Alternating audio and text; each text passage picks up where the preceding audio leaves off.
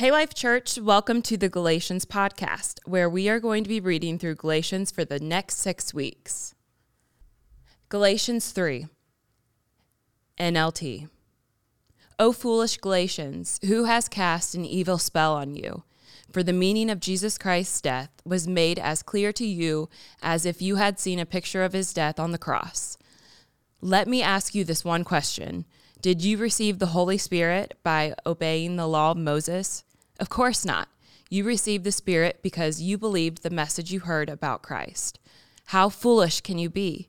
After starting your new lives in the Spirit, why are you now trying to become perfect by your own human effort? Have you experienced so much for nothing? Surely it was not in vain, was it? I ask you again, does God give you the Holy Spirit and work miracles among you because you obey the law? Of course not. It is because you believe the message you heard about Christ.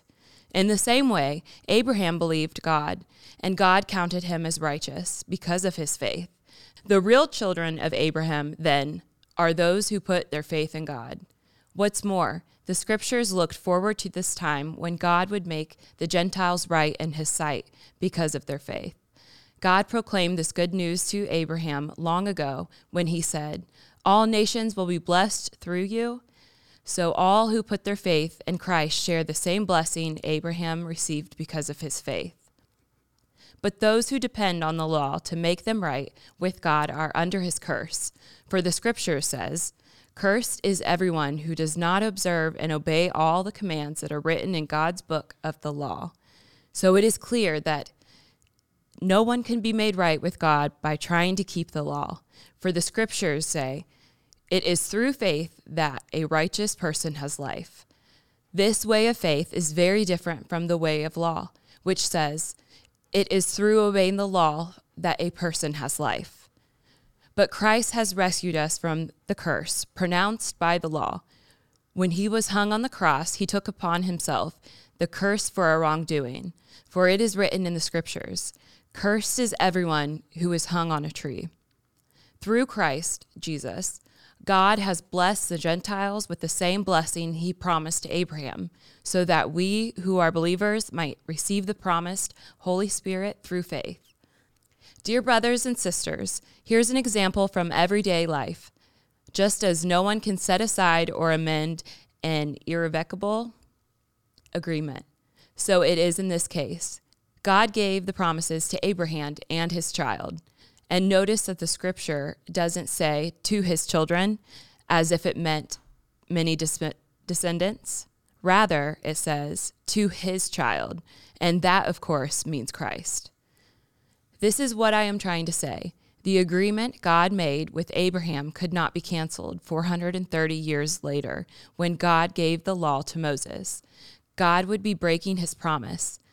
For if the inheritance could be received by keeping the law, then it would not be the result of accepting God's promise, but God graciously gave it to Abraham as a promise. Why then was the law given?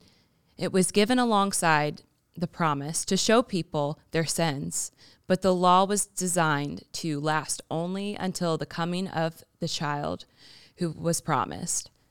God gave his law through angels to Moses, who was a mediator between God and the people.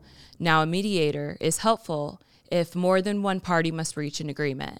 But God, who is one, did not use a mediator when he gave his promise to Abraham. Is there a conflict, then, between God's law and God's promises? Absolutely not. If the law could give us new life, we could be made right with God by obeying it.